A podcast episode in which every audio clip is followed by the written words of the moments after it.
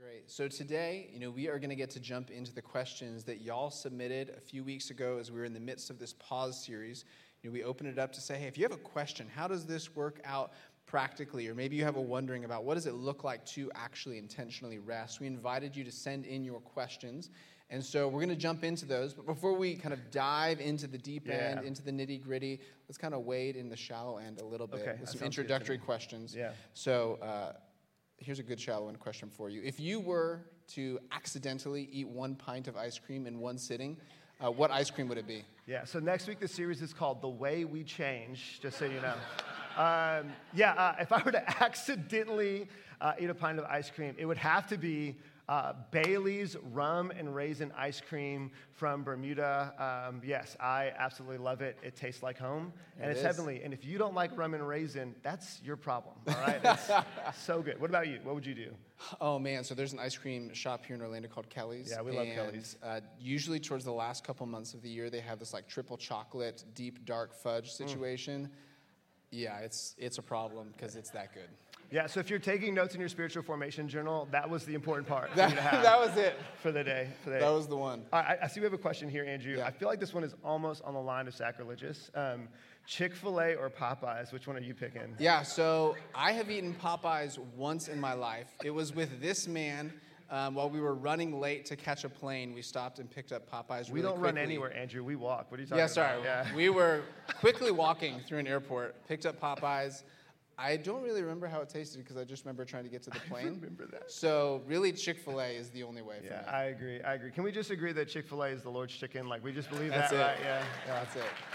I'm, I'm not gonna lie. Like every now and then, I do I do crave a little bit of Popeyes, a little three piece. Like I gotta I gotta All get it. And every time I eat a Popeyes, I feel like I'm like I feel like I'm betraying my friendship to Chick Fil A, and I'm trying to figure that piece out. Okay, here's here's like a more I think helpful question uh, for everybody.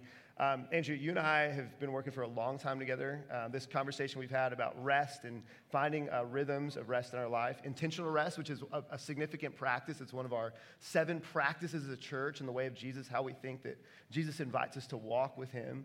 Uh, we've been in this conversation for a while, but we didn't come by it just by kind of sitting in a room thinking. We were influenced by writers and, and voices. For you, what are some books you might recommend to people uh, as they want to take this pause idea deeper into the year uh, beyond just a series? What books have been helpful for you? Yeah, I think one great introductory book that actually Ariel and I have gone through, I think three times now together, is called The Ruthless Elimination of Hurry by John Mark Comer. And it is, I mean, it's just been a, a blessing and a benefit for us to really think practically through what does it look like to slow down, to pause, and to enjoy the good gift of Sabbath rest that Yeah. God's given us. It's really good. Uh, we actually have copies of the Ruthless Elimination of Hurry um, available for free uh, for a few of you. Uh, if you uh, come up after service and connect with Andrew and I, I feel like this book would be a helpful resource to you.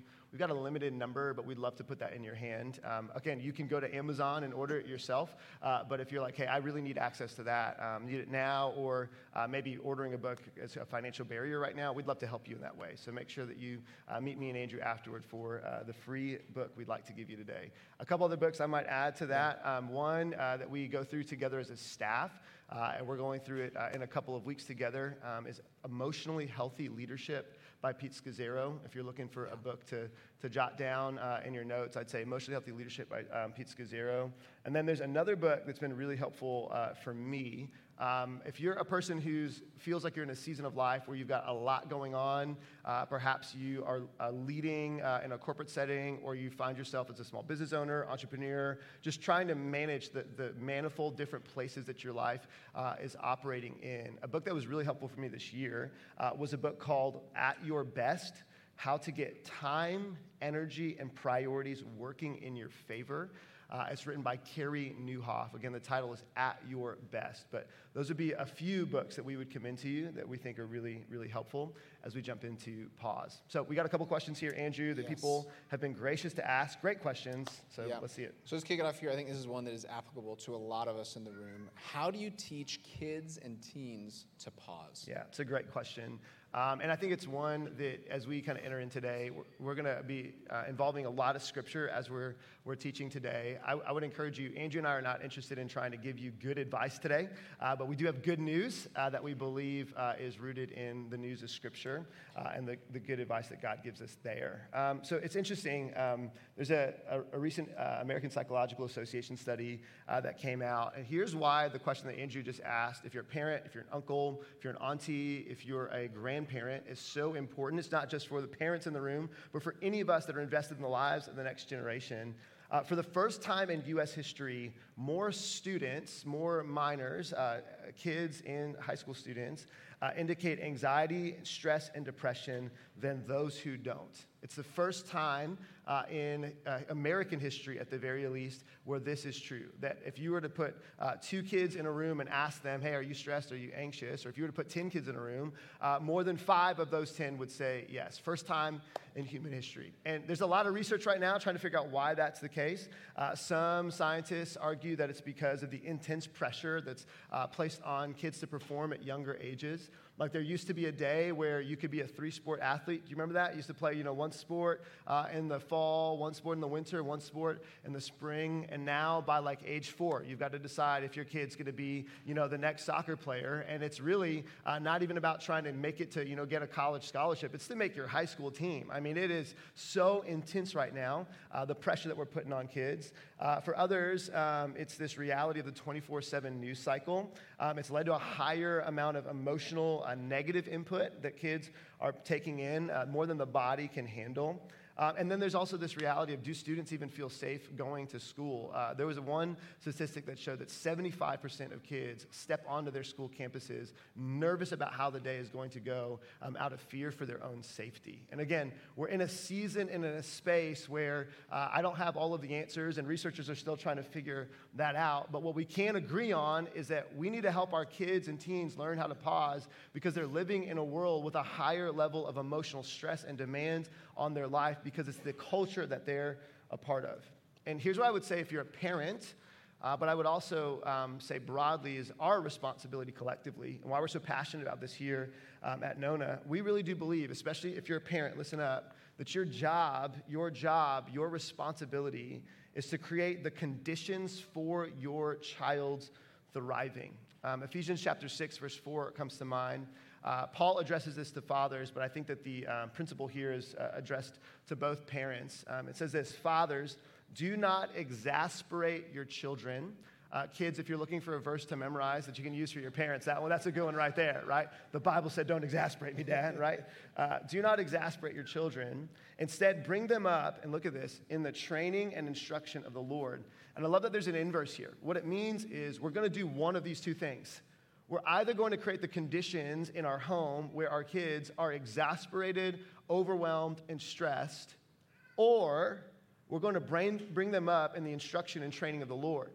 Which means that if I'm not bringing, up in the, bringing them up in the instruction and training of the Lord, I am creating the conditions for what? Their exasperation. It's not a, another option. It's an either or situation here that Paul is laying out for us. It is very important, mom and dad, that you take this concept seriously. The concept of rest is not just for those that are burned out middle management executives or stay at home parents or those of us that are working multiple jobs. This rhythm needs to be taught to our children at an early age, not just for their future success, but for their current mental health and well being. Because they're living in a world that is marked by significant amounts of stress uh, Deuteronomy chapter 6, verse 4 through 9. This has been, I think, a, an anchor text for both Andrew and I in our parenting and our marriage and the way that we even try to think about how we structure leadership at our church. Deuteronomy chapter 6 says this Hear, O Israel, the Lord our God, the Lord is one. Love the Lord your God with all your heart and with all your soul and with all your strength. These commandments that I give you today are to be on your hearts. Now, this is addressed to the families, to the parents of the new uh, people, Israel, that God is creating. They have been enslaved. Listen to this. This text happens in a time when they have been enslaved in Egypt for generations. And now God is trying to create a new kind of community. And he has to reorient their mind because they've been enslaved to a way of being in the world that is counter to God's best for them. I need you to hear this. There's a culture that is enslaving us to a way of seeing the world that is not best for us.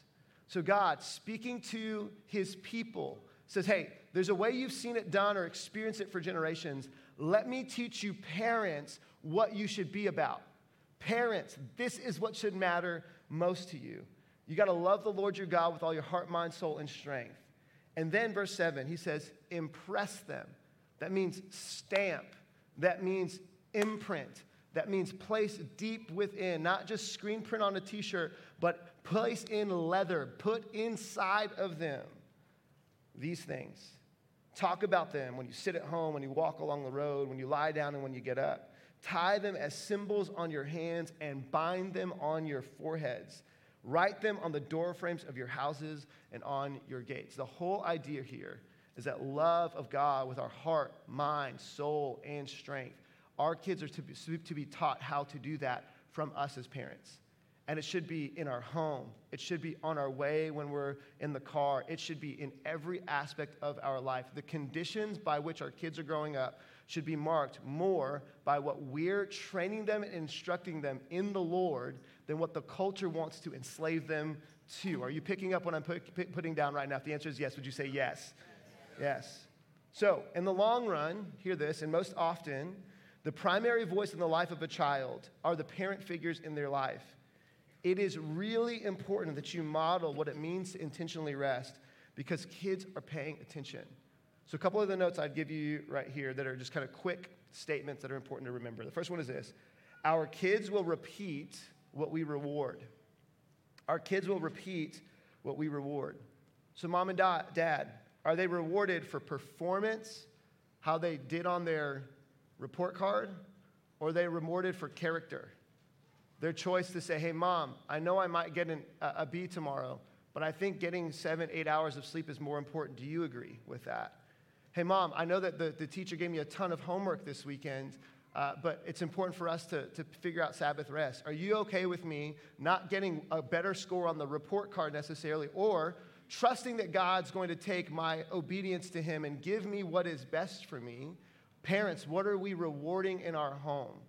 Because if we reward the wrong things, we will teach our kids to repeat the wrong things.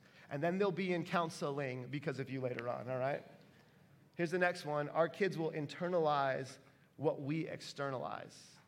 Our kids will internalize what we externalize. In other words, what we're doing with our time externally, our kids will begin to believe is the right way to live or act internally.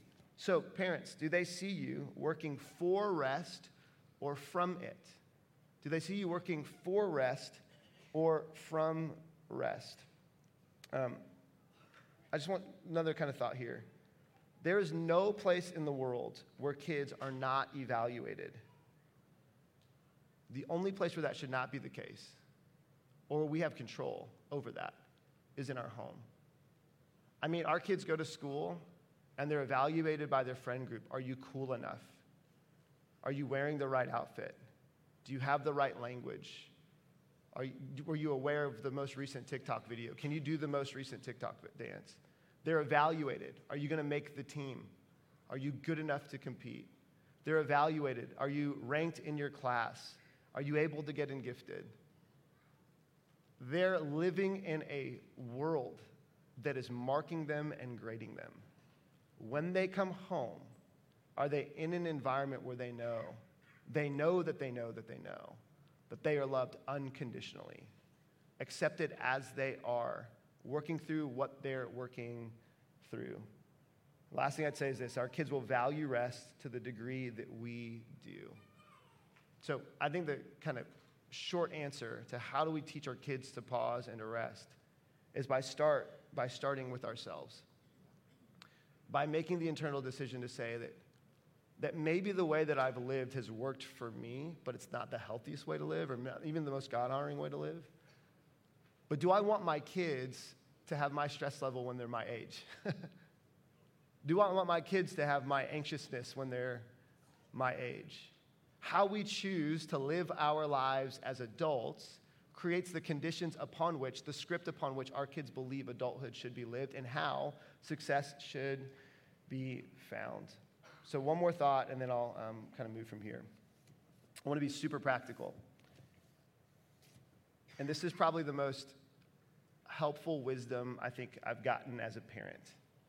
An imperfect plan, consistently executed, is better than a perfect plan, inconsistently executed. This has been the most helpful parenting wisdom I think I've received. Because here's the deal um, our family, we're in process. We've got four kids. I've got a daughter right now who's playing in a tournament outside uh, of our state, nine hours away, okay? Uh, we're, we're all over the place with our life and our time and our energy. We're in the middle of this very season. And so here's the deal we don't have the picture perfect family rhythm because life is not picture perfect. But what we want to do is create the kind of world and conditions we can where we can put some baseline realities in the life of our kids. The question that we ask is what can we do consistently right now, even if it's imperfect or not what we wished it could be? So, some examples. Uh, we can't guarantee a 24 hour uh, Sabbath rest the way we want it to look like exactly in our home, but we can do a family night where we shut the phones off and we play board games or watch a movie together or make a meal together. We can't, can't guarantee deep discussions every single night that we're around the dinner table, but we can make sure that our kids understand the rhythm of highs and lows. So when we sit down, they know that they can share what's going on in their life that's good, and we can celebrate that, but we'll also grieve what's going on in their life that's bad. And as a family, everyone knows highs and lows. If it's a Chick fil A for five minutes, or if it's a long dinner because we've got a full weekend to ourselves, there's a rhythm we can, we can execute consistently. Uh, we can't guarantee bedtime reading. Like, I know some of you guys are like, we read seven books every night. It's like, God bless you. Like, you know, have more kids. Like, you know, like it's just crazy, right? like, we can't guarantee bedtime reading and long prayers every night.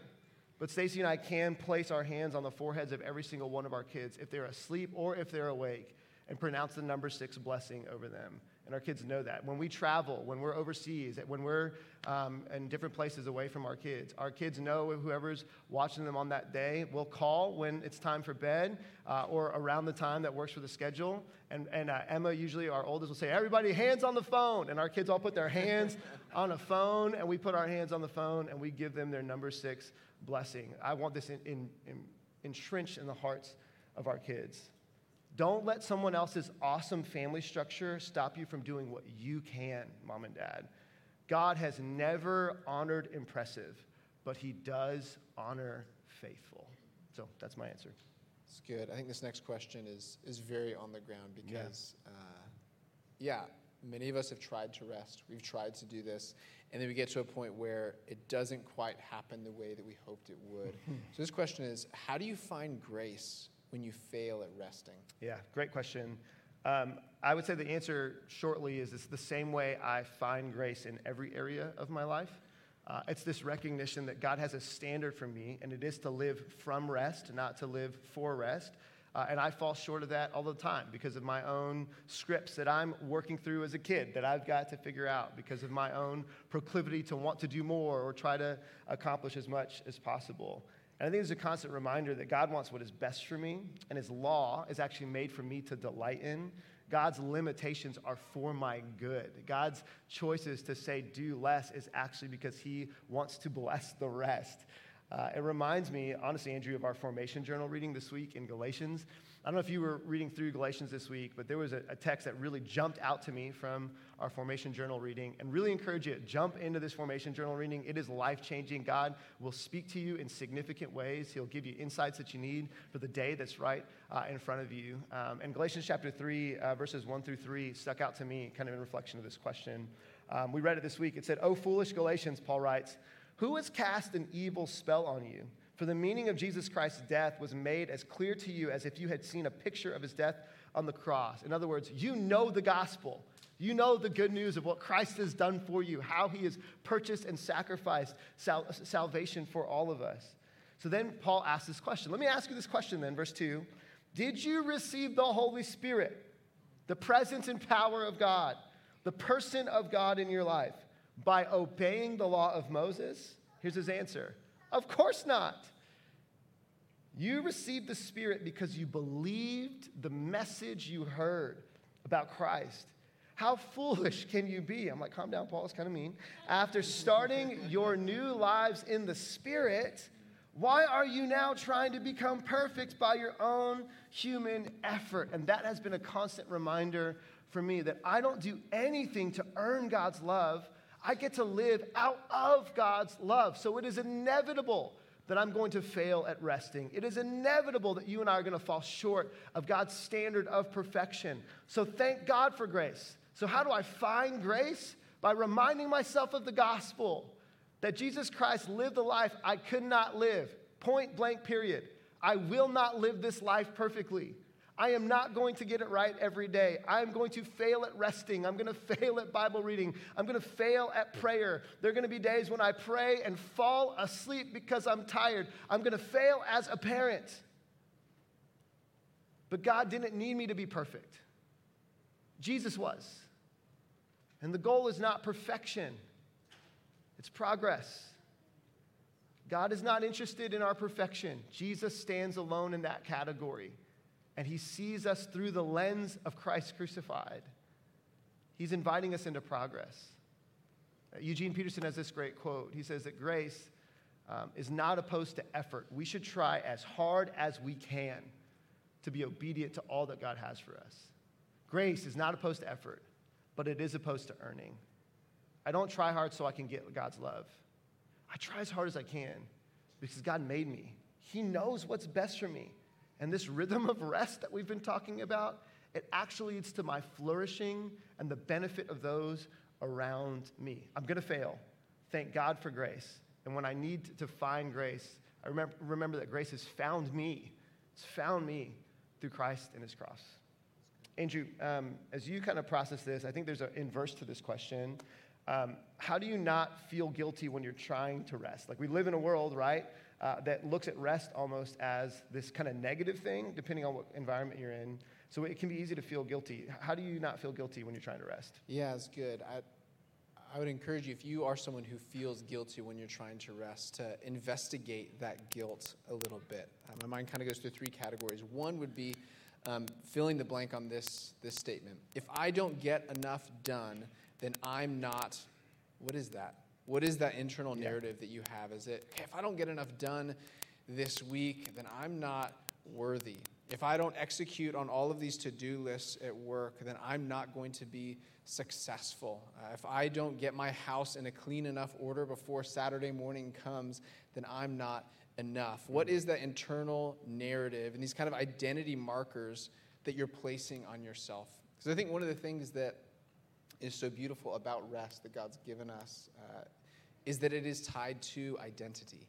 My mind goes back to when God gives the practice of Sabbath to the people of Israel. And so we see at the beginning of the Ten Commandments in Exodus, it doesn't begin with, I'm God, this is what you need to do in order for me to love you. It begins with God hmm. saying, I am the Lord your God who brought you out of Egypt, out of the land of slavery. It begins with setting the identity of saying, I am your God. You are freed. You're delivered. You're secure. You are safe yeah. with me. And from that place, walk in these practices that will lead to your flourishing. And it's cool because it actually comes up again in Deuteronomy, specifically with the practice of Sabbath. So this is kind of the second generation. These are the kids of the people that first received the Ten mm-hmm. Commandments. And this is what God says about the Sabbath. He says, Remember that you were slaves in Egypt and that the Lord your God brought you out of there with a mighty hand and an outstretched arm. Therefore, the Lord your God has commanded you to observe the Sabbath day. You know, the Sabbath and rest, it's, it's not about proving yourself to God, to yourself, or to anybody else. It's actually about being secure in the identity of being a beloved child of God. There's this thing we do mm-hmm. with Asher. Um, when we walk to school in the mornings, we have a, a, few questions that we do that are back and forths. And one of them is, Asher Earl, who are you? And his answer is, I'm a beloved son of my that's mom, good. of dad, and of God. That's good. I think that's the question that we need to ask ourselves when we feel guilty about rest. Who are you? Who you are is not what you do. Who you are is not what you accomplish. Who you are is not what you produce. Who you are is a beloved daughter or a beloved son of God. Period. And from there, you can enjoy rest. So that'd be my first analysis of guilt. The second would be maybe that guilt is coming from outside of you. Maybe other people are making you feel guilty. That could be a family member, that could be friends, that could be uh, a boss. And I think there it's really all about setting clear boundaries and expectations, and especially if it's someone that you have relational proximity with. Um, being able to express your commitment to rest, to ceasing, to pausing, um, from a perspective of saying, This is what I need. Like, I know that you care about me. I know you want what's best for me. I need to do less. I need to pause. And you might not get that. You might not understand that. That might feel disruptive or frustrating to you. Um, but I need you to trust me and trust your care for mm-hmm. me. The last thing I'd probably say is if you feel guilty when you're trying to rest, um, the first two things I said would be about bad guilt. Um, the third one might actually be a good guilt. Yeah. That might be guilt that is conviction. Um, because as we talk about pausing and rest, there's intentional rest, like rest that leans into God, into his presence. And then there's just like recreation or laziness. Um, and that's not good. And yeah. so if you feel guilty, um, also ask yourself is the Holy Spirit telling me something? Like, am I taking a real rest, as Eugene Peterson yep. would say? Um, or, or am I just slapping the, the term of Sabbath or rest on top of me doing nothing. Yeah. Like, yeah. am I spiritualizing my Netflix binge? Right. That's like, exactly that's like, right. That's, that's exactly that's right. That's really like what it is. That's yeah. it. That's good, Andrew. Really good. So another question uh, that we received is this: Yeah. What about when pausing isn't possible? Yeah, I think that's such a great question, um, and I love this. Like the, the the attachment was like, hey, like if I'm a a young mother with young kids, right, and it just feels like I'm living in a whirlwind of chaos, or Perhaps you're, you know, I'm a, I'm a medical student and uh, I'm in a season where the demands of my school uh, uh, make me have to live at a, at a rate or at a pace that I don't want. And it feels like it's impossible to get out of that. I think it's really, really helpful. So I want to give you guys some like kind of broad strokes here and I want to kind of get down to like a practical application that I think is helpful for kind of any season. Uh, but the reality is this first of all, um, most of the time, I would say this pausing isn't possible most of the time most of the time, pausing isn't possible is more so a statement of values than it is a reality. Most of the time. But there are occasions, a young mom with a, uh, you know, a, a, gaggle of young children, you know, or uh, a situation where uh, you're in school and it just feels like the deadlines are too much and you didn't set the curriculum, somebody else did. I think that it, the important element is acknowledging and naming that this season is harder than others, uh, and remember that Jesus came for you. So, Matthew chapter 11, are you tired? Are you weary? Are you burned out? Like the good news of Jesus, this Christian faith, is actually for those of us that don't have it all put together, but it is for those of us that are at our weary place, those of us that are anxious. So, remember that Jesus has come for you, Matthew 11. And then I would encourage you to go to Hebrews chapter 4, which reminds us that Jesus is our Sabbath rest uh, that what we get in the New Testament and what we get as a result of Jesus is this principle of the Sabbath, which is a great rhythm for our lives, but also the person of Jesus who can walk with us in seasons when it's really hard to find that right rhythm. Jesus actually is our Sabbath rest. On the practical side, though, I do think it's important for us to, to evaluate our lives with a phrase that Stacey and I will use oftentimes in our marriage. And it's this question, and I think it's huge, all right? Write it down. It's this is this, the time period we're in, is this a season or a, clim- a climate? Is this a season or a climate? A season is a time period that will come to pass. That's med school, that's newborn babies, that's a work season with deadlines. There are seasons that are going to be harder to find time to pause. Is this a season or is this a climate? A climate is different than a season. A season is it's cold for a couple of months, right? The season of winter in Florida is like two weeks, right? That's, that's what it is. But we're not in a cold climate, right? We've got some friends that live in the Midwest. They're in a different climate than we are. A climate is always like this. A season is sometimes like this. A climate is always like this. And in a climate, we either need new clothes which means what can I change to manage the climate? What about my life in not only the season, but what about the way I do life has to change? Skills, rhythms, relationships. Or we need to move. Something needs to change. Like, I get it. If you came from a cold climate and you came to Florida, I understand why you're here, right? I don't understand why people live in places where it's cold. And for some of us, that's what really needs to happen. It's a true evaluation of saying, hey, it's not that I'm in a season right now, it's that this climate is not good for us long term, which means we might need to have a job change. We might need to think different about our financial habits and our lifestyle because we can't sustain this kind of life over time without robbing us of the things that we long for and desire in deeper ways. Now, hear me, this is super important. If you call a season a climate, you will overreact and you will over respond in ways that are unhealthy. There will be seasons when your travel is higher. Like Easter season at our church is a little bit different than summer in July, right? It's different. So if you call a season a climate, you'll overreact. Now, on the flip side, if you call a climate a season, you'll get burnt. And some of us have been saying, hey, this, this rhythm of life we have, it's just, it's just a season, it's just a season, it's just a season. And the reality is, it's not, it's a climate. And you'll find yourself getting frostbitten, or the people around you experiencing pain as a result. But if you can gauge it correctly, is this a season or is it a climate? You can adjust appropriately. If it's a climate, reevaluate if this is how we want to live. If it's a season, Lean into Christian community for help because this will be temporary. Galatians chapter 6, verse 2 and 3 says this Share each other's burdens, and in this way obey the law of Christ. If you think you are too important to help someone, you are only fooling yourselves. You are not that important. Our life is not a, life where we're going to be able to do this on our own. There will be seasons where the burden is high.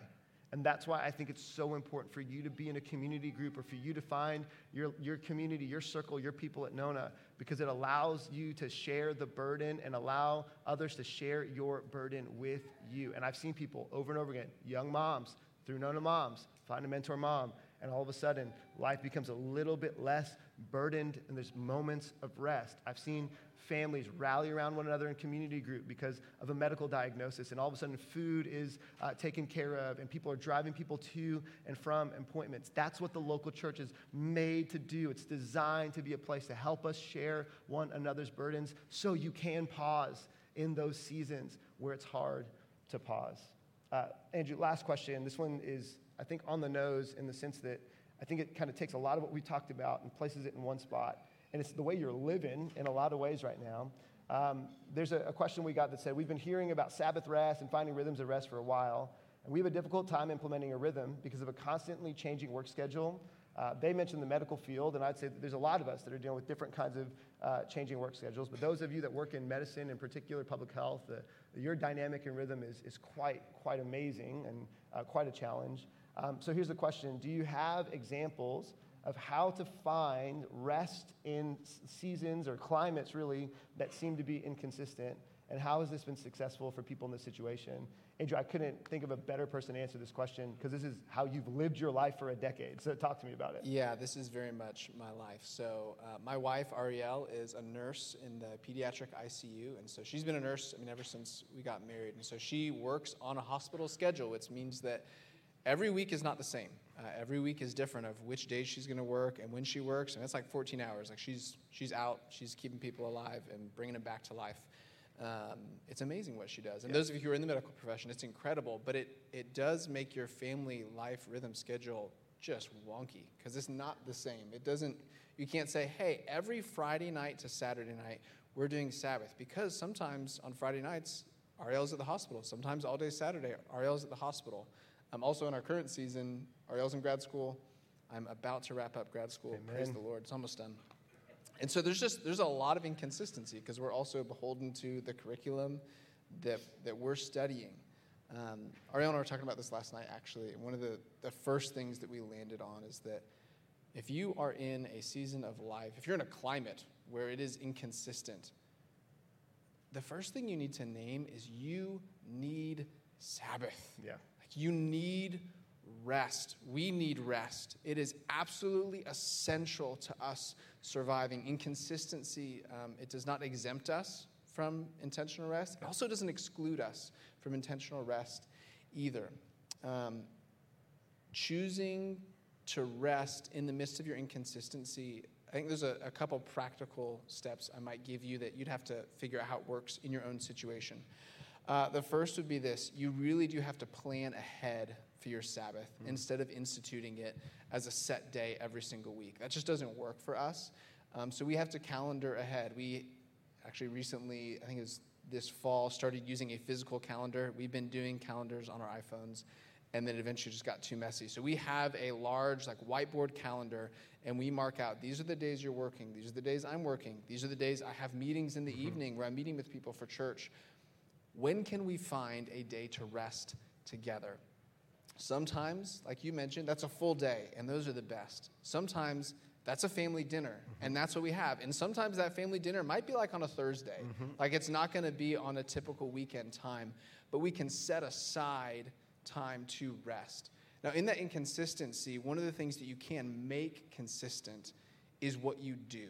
Although your rhythm might not be, hey, every seven days, I know I'm going to have this time of rest, we can have rhythms of practices. So the way that we pray, we have like a, a Sabbath song that we sing together as a family. We read. We have a Sabbath rap, just so you know. I love it. Yeah. It's even better. Um, we read from that children's Bible that Nona Kids has invited all of us to be reading this year. Um, and there's, there's some other special things that we do when it comes to like eating. Like we eat the best food that we can eat yeah. on those days. And I think that creating those consistent rhythms in those inconsistent times is important. It's also important to recognize that you'll have to say no to some things. Mm-hmm. There's some stuff on your social calendar that you might want to get to that you just can't. You have to sacrifice it and surrender it to say, I'm going to choose the better thing. This is a good thing, it's an okay thing, but I'm going to choose the better thing, which is to have a time for rest for us and for our children. And I would say this if you are in this situation, if you're in the medical field or an inconsistent you know, life schedule, um, start small. Don't feel like you have to go 100%. Like start at 5%, yep. start at 10%, and begin to build your muscles. It's kind of like exercise. Like when I haven't exercised for a few weeks and I have to jump back into it, it's the absolute worst. Mm-hmm. And I can't just like go full force. I have to start small. Start small with your Sabbath. Begin little by little by little and build those habits, build those muscles so you can keep moving forward. Yeah, that's so good. Thanks, Andrew. Uh, some kind of closing thoughts and uh, concluding remarks. Uh, the first one is this uh, this is a lifelong journey. And I want to encourage you to start with grace. Start with grace. This is not another list of to dos uh, to check off on your spirituality uh, checklist to feel good about yourself. This is an invitation that God gives us to be able to experience Him in fullness and in joy, and to do that with those around us. Um, so start with grace. Start with grace. Uh, the second thing I'd write here down is think progress, not perfection. Um, man, we've, we've been in this rhythm now for a number of years, and I think our constant conversation is not about how do we get this perfect, but what's the next thing we can do in this new season of our life uh, to lean into this invitation, a gift that God has given us. And lastly, don't be afraid to ask for help.